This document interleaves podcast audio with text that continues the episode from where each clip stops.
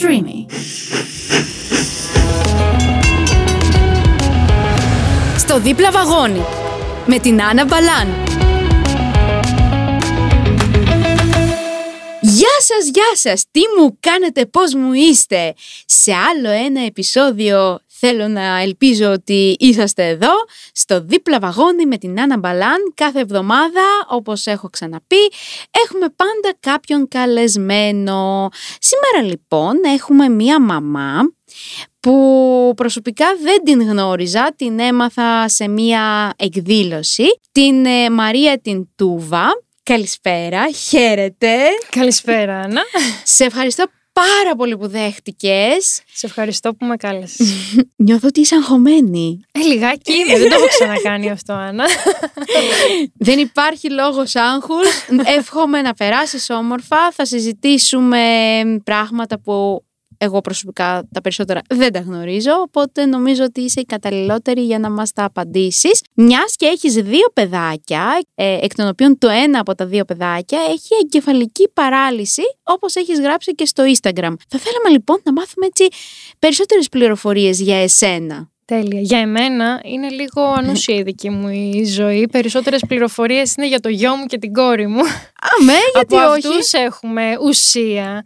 Ε, ναι, ο γιος μου γεννήθηκε πρόωρος με εγκεφαλική παράλυση σπαστική τέτραπληγία. Είναι 5,5 ετών. Η κόρη μου είναι 9 ετών. Και όπως είπες μέσα από το Instagram και μια σελίδα που έχω στο Facebook ε, με τα βιώματα που έχω με τον Δημήτρη προσπαθώ να μοιράσω εμπειρίες και ιστορίες στον κόσμο. Μμμ. Υπέροχο αυτό. Τι πιο ωραίο από το να μπορεί να μοιράζεται ένας γονιός εμπειρίες για το παιδί του με τον κόσμο. Ε, ε, επιτέλους το 2023 βλέπω όλο και περισσότερος κόσμος να το κάνει αυτό. Γιατί κάποτε Ναι. ήταν εντελώς ταμπού, έτσι. Ισχύει, ναι, ήταν ταμπού και τώρα είναι σε ορισμένους ανθρώπους, ίσως λιγότερο από παλαιότερα και θεωρώ ότι μέσα από αυτό που ξεκίνησα που είναι για όλο τον κόσμο, όχι μόνο για να μοιραστώ με γονείς που έχουν παιδιά με κάποιο είδους αναπηρία, αλλά και για να μας μάθει όλος ο κόσμος ότι ναι, είμαστε κι εμείς εδώ, υπάρχουμε, ζούμε παρά την αναπηρία μας, τη βλάβη μας και είναι όμορφο αυτό που μοιραζόμαστε. Μμμ. Εσύ πότε έμαθες ότι ο γιος σου έχει αναπηρία και ποιες ήταν οι πρώτες σου σκέψεις; Μάθαμε ότι ο γιος μου έχει υποστεί αυτή τη σοβαρή βλάβη στον εγκέφαλό του το δεύτερο 24ωρο της γέννησής του. Οπότε μόλις μας είπαν τι έπαθε, μας είπαν αμέσως και ποιες θα είναι οι σοβαρές επιπτώσεις.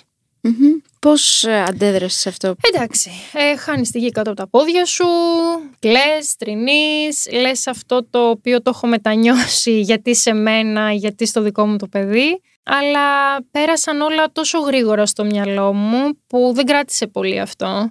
Μμμ. Το αποδέχτηκα αμέσως και λέω αφού το παιδί ζει, πάμε, προχωράμε και ό,τι είναι να γίνει ας γίνει. Θέλω να σε ρωτήσω ποιες ήταν οι διαδικασίες για να οργανώσεις το νέο περιβάλλον της ζωής σου για να μπορέσει να είναι ok το παιδί σου σε όλο αυτό ας πούμε.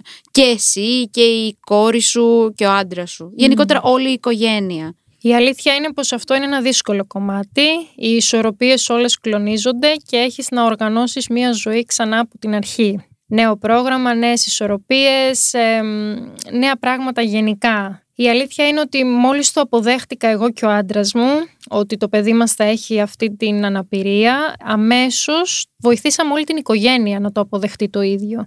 Την κόρη μου, στην οποία μιλούσαμε συνεχώς πάντα με τη συμβουλή παιδοψυχολόγου για το πώς θα πούμε το κάθε τι, οι γιαγιάδες, οι παππούδες και όλη η οικογένεια. Και στους φίλους μας, που είναι και αυτό πολύ σημαντικό. Οπότε είναι αποδοχή και μετά φτιάχνουμε ένα νέο πρόγραμμα, μια νέα καθημερινότητα, μια νέα ζωή και νέα όνειρα, Άννα, έτσι. Ακούω από πολλούς γονείς να απελπίζονται, να τα χάνουν, που πάμε, τι κάνουμε και σταματάνε να κάνουν όνειρα για τα παιδιά τους. Δεν σταματάς να κάνεις όνειρα, απλώς κάνεις νέα όνειρα με τη νέα αυτή πραγματικότητα. Mm. Ανέφερες ότι ουσιαστικά προσπαθήσατε να αποδεχτούν τη νέα κατάσταση οι παππούδες, οι φίλοι, οι συγγενείς γενικότερα. Μμμ, ναι. Ποιες ήταν οι πρώτες τους έτσι, αντιδράσεις, δυσκολευτήκαν να μπουν σε αυτήν την καινούρια συνθήκη, καινούρια πραγματικότητα, να το πω έτσι, της ε, ε, νέας ζωής; Ναι, σίγουρα. Είχαν όλοι μία θλίψη. Ε, μεγάλη και στεναχώρια και ίσως ακόμα βαθιά μέσα τους να την έχουν, κυρίως αν θες ε, οι γιαγιάδες και οι παππούδες. Όμως επειδή έβλεπαν εμάς ότι χαμογελάμε, προχωράμε, συνεχίζουμε, τους δίναμε αυτή την όθηση να κάνουν και εκείνοι το ίδιο και να κρύψουν λίγο πιο βαθιά μέσα τους αν θες αυτή τη θλίψη που ένιωθαν. Παρ' όλα αυτά όμως ε, με το πέρασμα του χρόνου αντιμετώπιζαν τον Δημήτρη όπως αντιμετώπιζαν και την κόρη μου, το μικρό του εγγονάκι χωρίς να δώσουν έμφαση σε αυτά που δεν μπορούσε να κάνει. Θέλω να σε ρωτήσω, μιας και είσαι αρκετά ενεργή στα social media, πότε αποφάσισες να επικοινωνήσεις την αναπηρία του γιού σου μέσω των social media?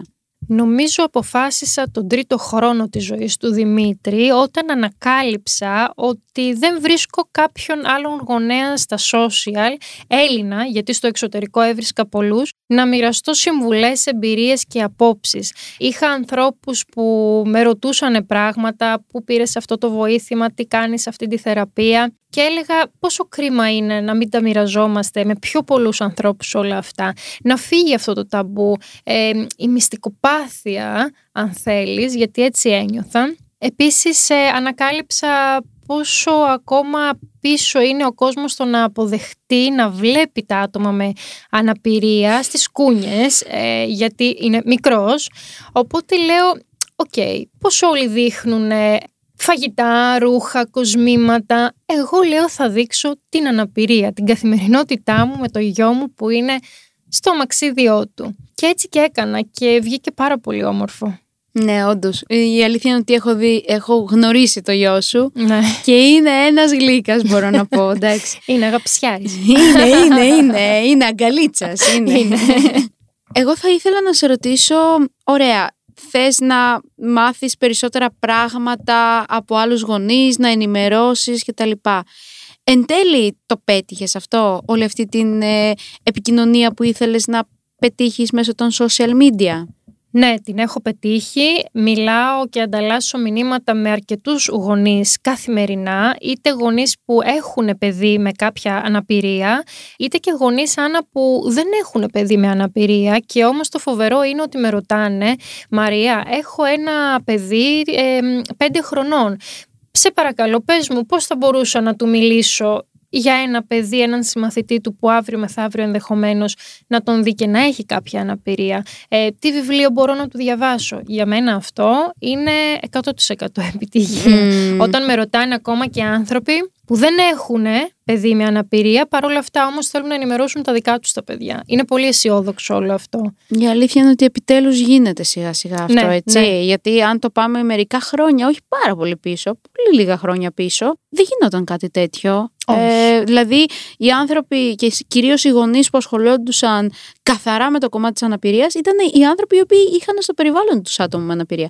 Οι άνθρωποι οι οποίοι δεν είχαν άτομο στο περιβάλλον τους με αναπηρία δεν, δεν, δεν ξέρω, δεν θέλανε, δεν γνωρίζανε, δεν ενημερωνόντουσαν για το, για το κομμάτι της αναπηρίας. Ναι, ισχύει. Ίσως είναι ένας φόβος νομίζω κατά βάθος όλων των ανθρώπων η αναπηρία που τελικά τη φοβάσαι και δεν θες να μιλήσεις για αυτό. Ίσως γιατί θα ξεκλειδώσεις ιονούς. δεν ξέρω τι. Δεν μιλά. Ούτε στη δική μου οικογένεια μιλούσαμε για άτομα με αναπηρία. Ό,τι έμαθα εγώ προσωπικά στη ζωή μου μεγαλώνοντας δεν το έμαθα ούτε στο σχολείο ούτε από τους γονείς μου. Το έμαθα μόνη μου σιγά σιγά μεγαλώνοντας. Τώρα όμως και στα σχολεία κάτι πάει να γίνει. Η αλήθεια είναι ότι κάτι και τους μιλάνε λίγο περισσότερο και οργανώνουν Λοιπόν, κοίτα τώρα εγώ τι θέλω να μάθω, γιατί είναι μια ερώτηση ναι. την οποία μου την κάνουν εμένα πάρα πολύ συχνά. Έχεις δεχτεί κριτική για αυτή την επιλογή το να βγάζεις πράγματα στα social media? Ναι. Ξεκάθαρη απάντηση. Και, ναι. πώς, και πώς νιώθεις γι' αυτό, Την πρώτη πώς κριτική την δέχτηκα από την μητέρα μου ας πούμε, γιατί βγάζεις ε, το παιδί στη δημοσιότητα. Αντέδρασα ότι είναι δική μου επιλογή και του άντρα μου, που είμαστε γονείς του, να το δείξω. Βγάζω φωτογραφίες που αναδεικνύουν κάτι όμορφο που ενδεχομένως βοηθάει στην ψυχολογία πολλών ανθρώπων εκεί έξω και πολλών άλλων παιδιών και εφόσον μέσα από όλο αυτό βγαίνει κάτι όμορφο, δεν δέχομαι κάποια άσχημη Δεν, δεν την αποδέχομαι. Ε, ναι. Την έχω ακούσει όμως. μου Ναι, την ναι. κάνουν σχόλια. Σου λέω ότι είναι είχα πρώτα από τη μαμά μου κιόλας, η οποία μετά εντάξει.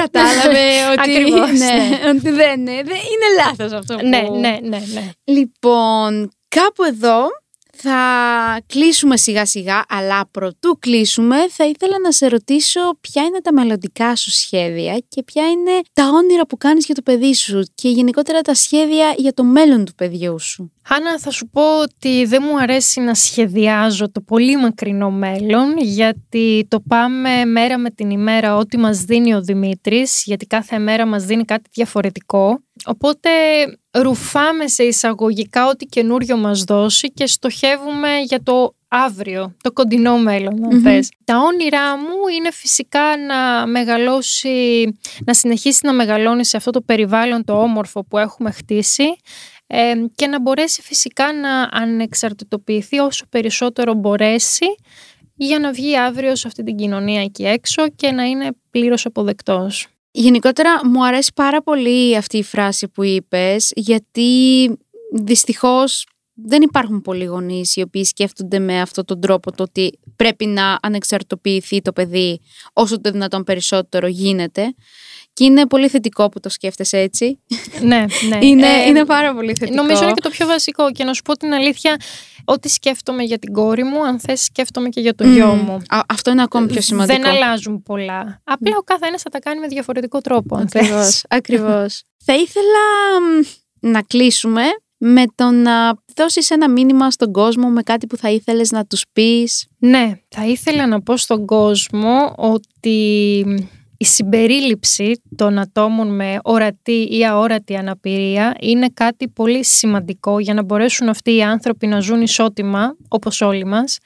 Οπότε, παιδιά, σε όλους συμπερίληψη των ατόμων με αναπηρία γιατί ένας άνθρωπος που έχει υποστεί μια βλάβη δεν είναι ανάπηρος, ε, μπορεί να κάνει πράγματα. Το θέμα είναι να του επιτρέπει η κοινωνία να τα κάνει, γιατί αν η κοινωνία δεν το επιτρέπει να τα κάνει, τότε ναι, Άννα, θεωρώ είναι ένα ανάπηρο άτομο. Ναι. Οπότε συμπερίληψη και ενσυναίσθηση για να μπορέσουν αυτά τα άτομα να ζουν σαν εμάς, σαν όλους μας. Σε ευχαριστώ πάρα πολύ για αυτή την ωραία συζήτηση. Έμαθα πάρα πολύ ωραία πράγματα. Σε ευχαριστώ πολύ, Άννα. Και δεν ξέρω, θες κάτι να συμπληρώσεις επιπλέον που μπορεί να μην Όχι, είπαμε; νομίζω καλύψαμε αρκετά πράγματα. Α, και στους νέους γονείς βασικά να πω ένα πραγματάκι μικρό. Ε, επειδή θεωρώ θα μας ακούσουν και γονείς που ίσως τώρα πήραν στα χέρια τους αυτή τη διαβόητη διάγνωση του παιδιού τους, θα ήθελα να τους πω να βάλουν τη διάγνωση σε ένα σιρτάρι, να κλειδώσουν το σιρτάρι αυτό και να προχωρήσουν με το παιδάκι τους μέρα με τη μέρα, με ό,τι τους δίνει, να μην το βάλουν κάτω και φυσικά να κάνουν όνειρα. Αυτό. Μπράβο, Αυτή η φράση νομίζω σε εκφράζει πάρα πολύ γιατί είναι η αλήθεια δεύτερη φορά που το ακούω εντελώς Ναι, έτσι ναι, ναι. κατευθείαν και είναι πάρα πολύ ωραίο που το λες αυτό και είναι και το πιο σωστό κατά τη γνώμη μου. Κάπου εδώ λοιπόν θα κλείσουμε και πάλι Μαρία σε ευχαριστώ πάρα πολύ που δέχτηκες. Εύχομαι να πέρασες όμορφα. Σε ευχαριστώ Ήρεμα πολύ, σε αυτή Άννα. την, ναι, ε, συζήτηση. Είσαι πολύ φιλικός άνθρωπος και αγαπησιάρης και εσύ σαν το γιο μου. Οπότε ήταν όλα καλά. Χαίρομαι πάρα πολύ. Θα ήθελα να μας πεις αν ε, μπορούν να σε ακολουθήσουν οι ακροατές μας σε κάποιο social media και πώς το έχεις γραμμένο; ναι, στο Instagram είναι με το ονοματεπώνυμό μου, Μαρία Τούβα με λατινικούς χαρακτήρες και στο Facebook είναι η σελίδα μου Find Your Ability in Your Disability. Μμμ, υπέροχα. Οπότε παιδιά ακολουθήστε και το Instagram και τη σελίδα για να μπορείτε να διαβάσετε και να δείτε ακόμα περισσότερες λεπτομέρειες πέρα από αυτά που ε, συζητήσαμε. Επίσης μπορείτε να μας ακολουθήσετε στα social media του Pride και του Streamy και εννοείται ότι μπορείτε να με ακολουθήσετε και στα δικά μου social media. Και φυσικά να ακούτε το podcast στο δίπλα βαγόνι με την Άννα Μπαλάν. Εμείς κάπου εδώ κλείνουμε. Θα τα πούμε την επόμενη εβδομάδα με ένα νέο καλεσμένο ή και όχι, δεν ξέρω. Θα, δεν θα σας το πω, δεν θα σας το αποκαλύψω. Να περνάτε όμορφα, να προσέχετε τους εαυτούς σας και φιλάκια σας πολλά.